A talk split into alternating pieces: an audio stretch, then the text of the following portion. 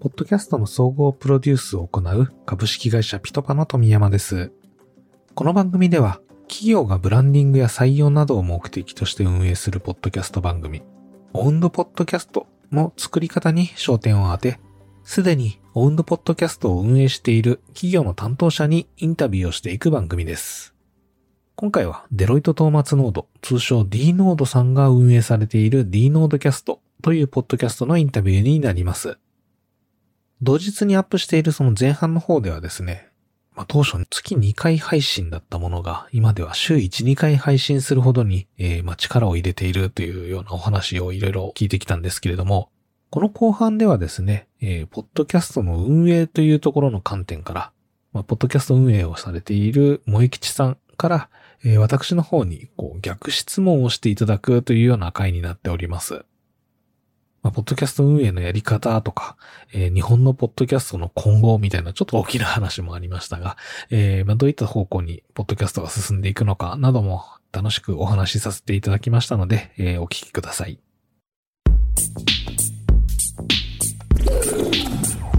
オウンドポッドキャストインタビュー。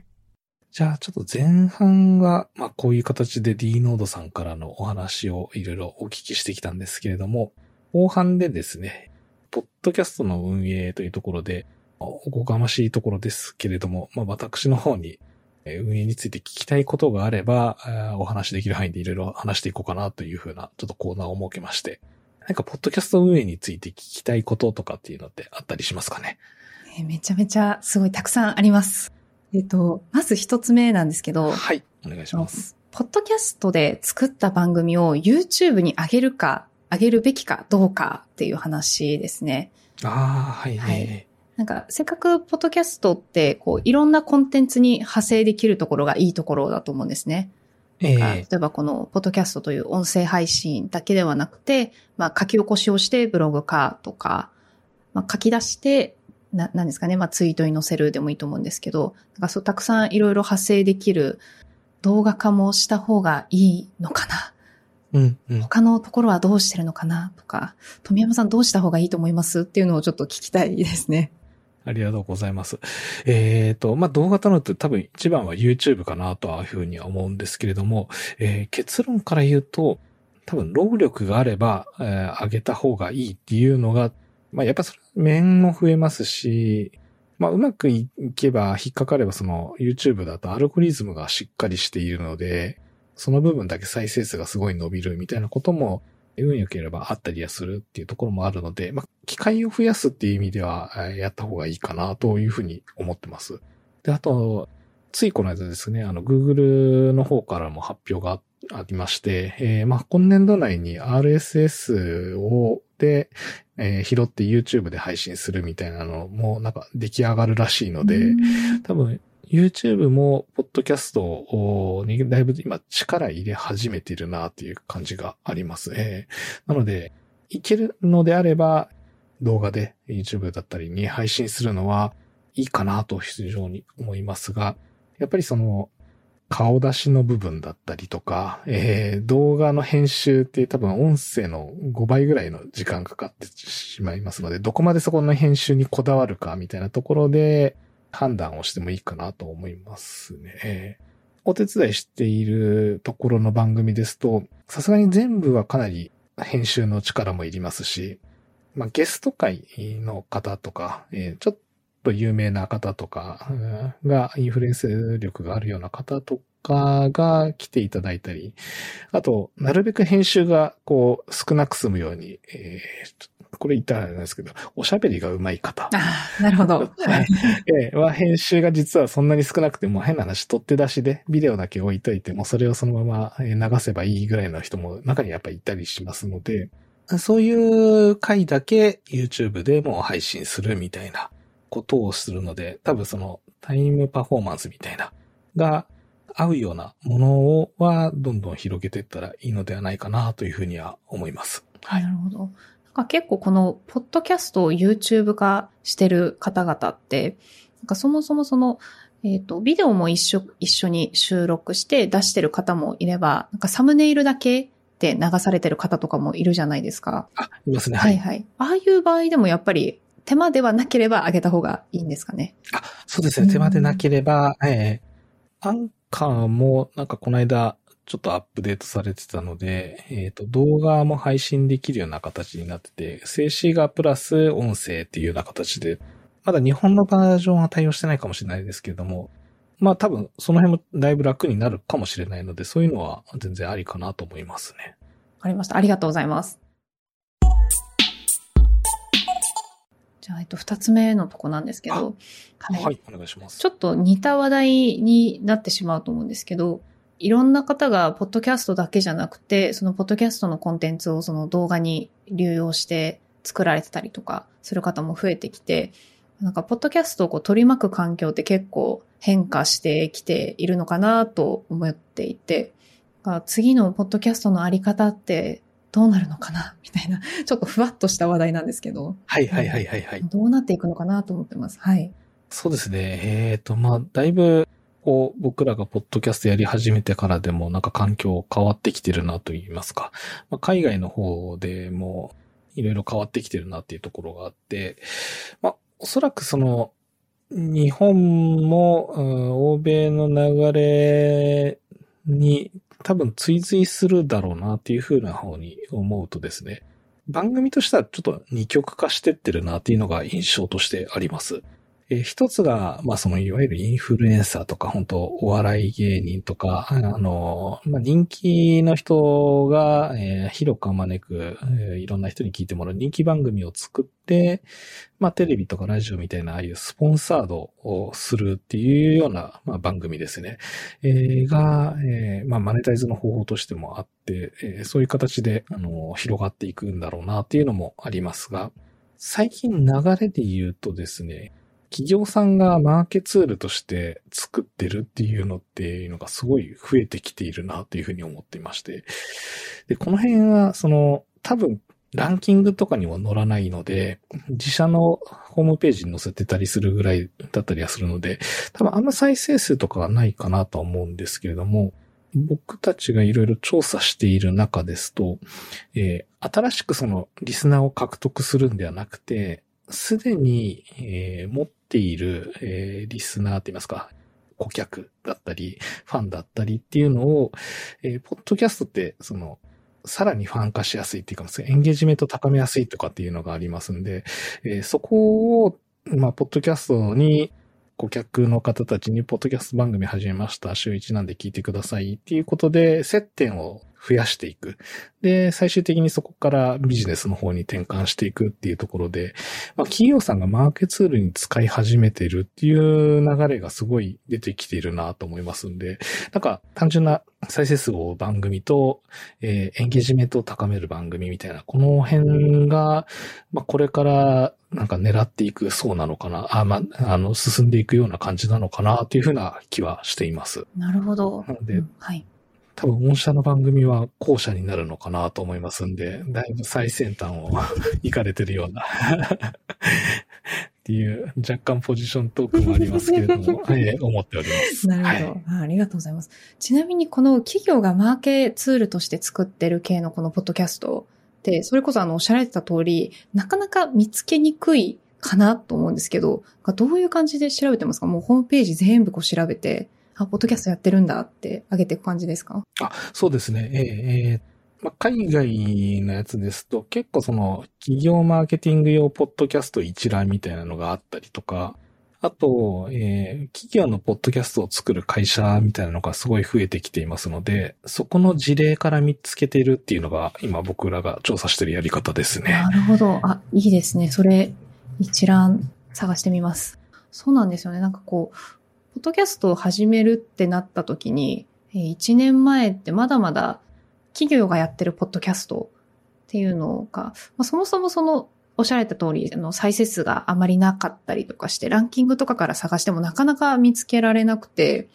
結構こうなんかツイッターで地道に 探したりとかしてたので、そういう一覧とかでざっと見れると、なんですかね。あ、じゃあこれだったらうちでもできそうとか、いろいろ比較になるのでいいなと思いました。なんか、ポッドキャストって、公式以外もそういう、なんですかね、インフルエンサーの方が出ている以外のポッドキャストって、結構検索性があんまり良くないなと思ってまして、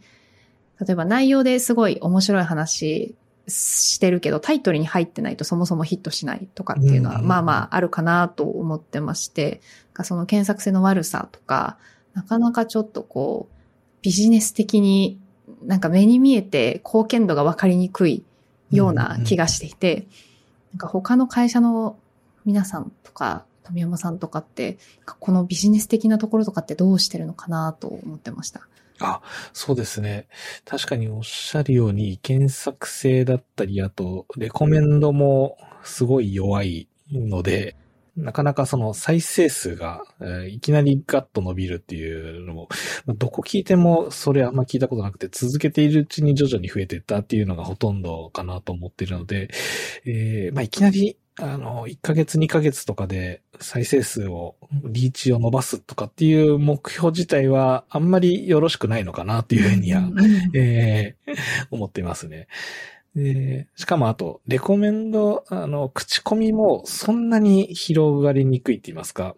これ面白かったから聞いて40分ってなかなか辛いところがはい。あるかなと。まあ、ポッドキャストすごい聞き込んでる人だったら、あれかもしれないですけども、えー、あんま聞いたことないような人とかにいきなりおすすめするのが相当ハードルが高いので、口コミでも広がりづらいっていうところがやっぱあるかなと思っていて、まあ、僕らは、その、いろいろ、えーお話ししている中で言うと、やっぱり再生数はそんなに KPI にしない方がいいなっていうのが今の結論かなというふうに思ってます。まあもちろんその伸ばしていくっていうのはウォッチしていった方がいいとは思うんですけれども、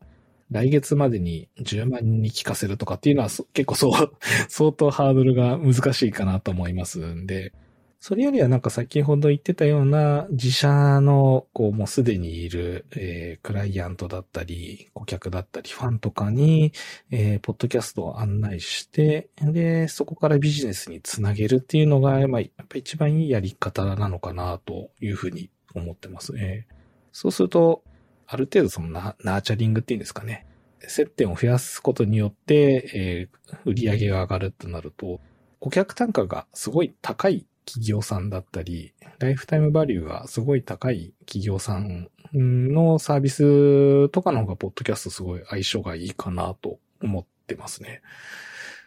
海外だとやっぱりあの、セールスフォースとか、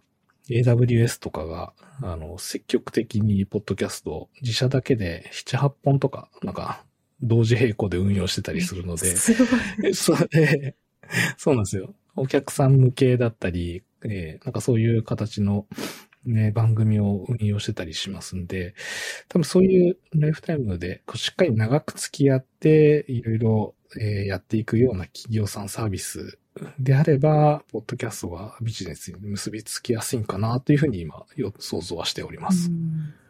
まあ結局、なんかどれもあれで、どれも、どれにもつながるとは思うんですけど、あの、継続が、なんか一番大事そうな 気がしますね。あそうですね。んええブログとかツイッターとかとも多分似てるかなと思いますんで、ええ今月だけツイッターやりますっていうようなのってあんまなかったりするかなと思うんで、ええそういう継続、まあ、長期的なスパンで考えてやるっていうのがいいんじゃないかなというふうにええ思いますね。ビジネスに対しても。はい。一個ちょっと付随して追加でいいですか？どうぞどうぞ。はい。自社ポッドキャストとして、まあ、マーケティングツールとして、まあ、企業ポッドキャストをやっている中で、えーホームページに載せても、ポッドキャストあったんですねとか、ポッドキャストって何ですかとか、あまり実はポッドキャストって認知されてないんだなって思う部分がありまして、はい。はい。そういう方が、ポッドキャストを聞いてみようかなとか、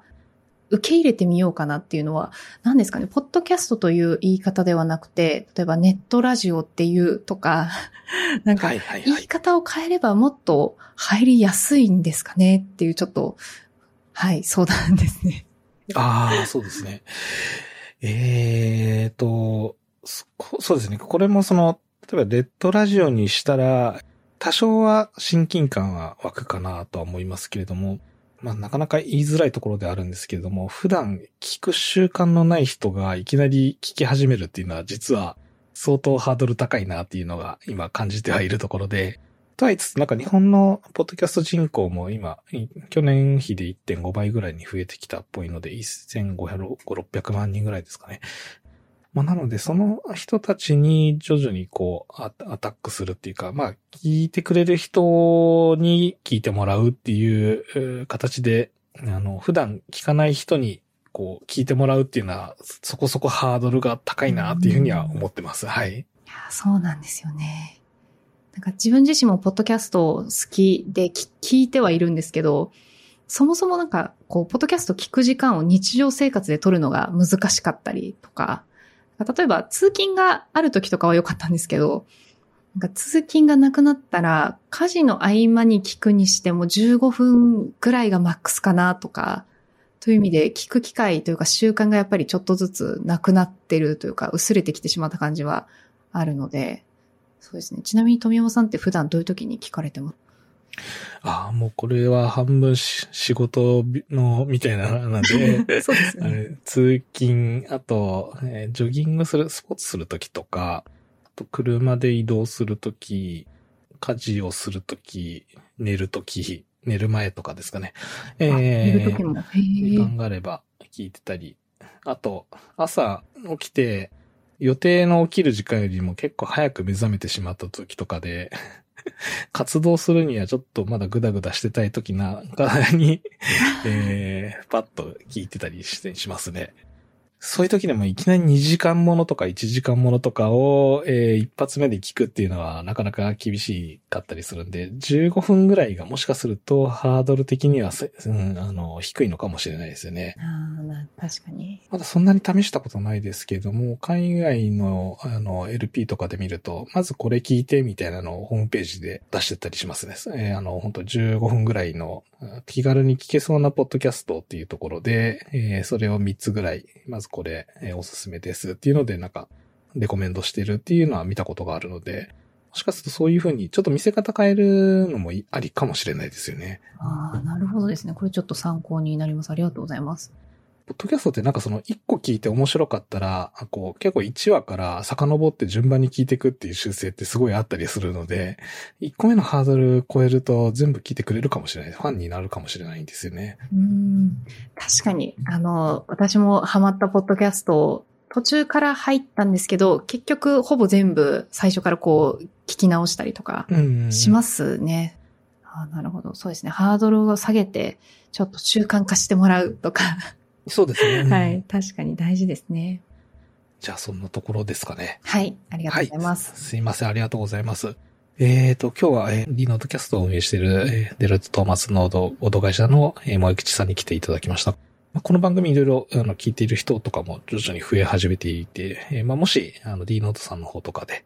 お知らせとか、えー、宣伝みたいな告知がもしあれば、あの、この場を使って全然発表していただければなと思うんですけど、いかがですかね？あ、はい。では、ぜひ、あの、させてください。ありがとうございます。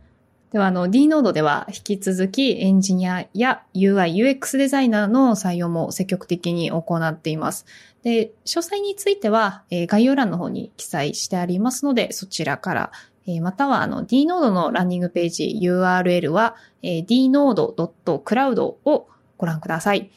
はい。あとは、良ければ、今日お話しさせていただきました D ノードキャストをですね、私たちが運営しているポッドキャストもですね、お時間ある時にご視聴ください。本日はお聞きいただきありがとうございます。はい。えー、じゃあ今日はすいません。えっ、ー、と、長い時間いろいろお聞きさせていただきましたが、ありがとうございました。ありがとうございます。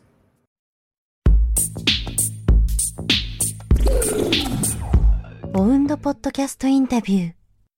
はい。ということで、いかがでしたでしょうか？これまあ、リスナーの皆さんにとってもですね、参考になっていれば嬉しいなと思います。えー、ここからはですね、えー、実際に D ノードキャストのも、この来ていただいた萌吉さんのおすすめ会を、まあ、ダイジェスト形式で、えー、このポッドキャストの中で流そうと思うんですけれども、えこのおすすめ会、え D ノードの代表の池田さんが出演しておりまして、まあ、D ノードができてちょうど1周年の記念の会になっております。まあ、中身はですね、えー、1年を振り返る形でいろいろ話されているんですけれども、まあ、切り取った部分ではですね、その具体的なお仕事について、まあ、かなり踏み込んだところで、えー、話されているなというふうに印象を持ってますので、聞いてみてください。おそらくこうそんな思いをですね、メンバーの皆さんはこう胸に抱えて日頃案件活動に励んでいると思いますので、案件の話も少し聞いていきたいなと思います。私の勝手なイメージなんですけれども、設立当初から意外と案件は潤沢に入ってきているイメージでした。実際、裏でこう、苦戦をしていたこととか多分あるんだろうなとは思うので、案件獲得や推進に苦戦をしたこと、辛かったこととかですね、あれば、このあたりもこう裏話としてぜひ教えてください。はい、そうですね。あのー、まあ、苦労というと苦労の連続でしかなかったという感じなんですけども、はい、なんでしょう、こう単、単純なって言い方あれだな。まあ、システムを作るとなると、いわゆるこう要件定義みたいな工程があって、基本設計があってっていうような、ある程度この要件定義をやるにも、クライアントのこう要望みたいなものが、こう割とこう明確になっていて、その要件自体を、まあ要件定義っていうのはそれをさらに、あの、詳細を詰めていくってことになるんですけども、で、その詰めるのもクライアントが最後答えを持っていて、まあそれをいかに聞き出していくかっていうような、まあそういったところが、まあ通常のシステムインテグレーションの要件定義になるかなと。なんですけども、このデロイトっの中での、いわゆるアドバイザリー、特にこの経営に対してのいろんな改革の提言だったり、あるいはこの新しいビジネスをやるみたいなものっていうような、そういったテーマ性のものって、今までですね、やっぱりやってなかったようなことを新しくやりたいっていうことで、クライアント自身もですね、こう明確な答えっていうのが、まあ、持っていない場合もあると。そういったものって、えー、じゃあ世の中にどれだけそそういうようなテーマをですね、元にインプリメントまでやりきった人がいるかっていうと、まあ、なかなかこういないわけですね。はい。で、都度何が出てくるかわからないと。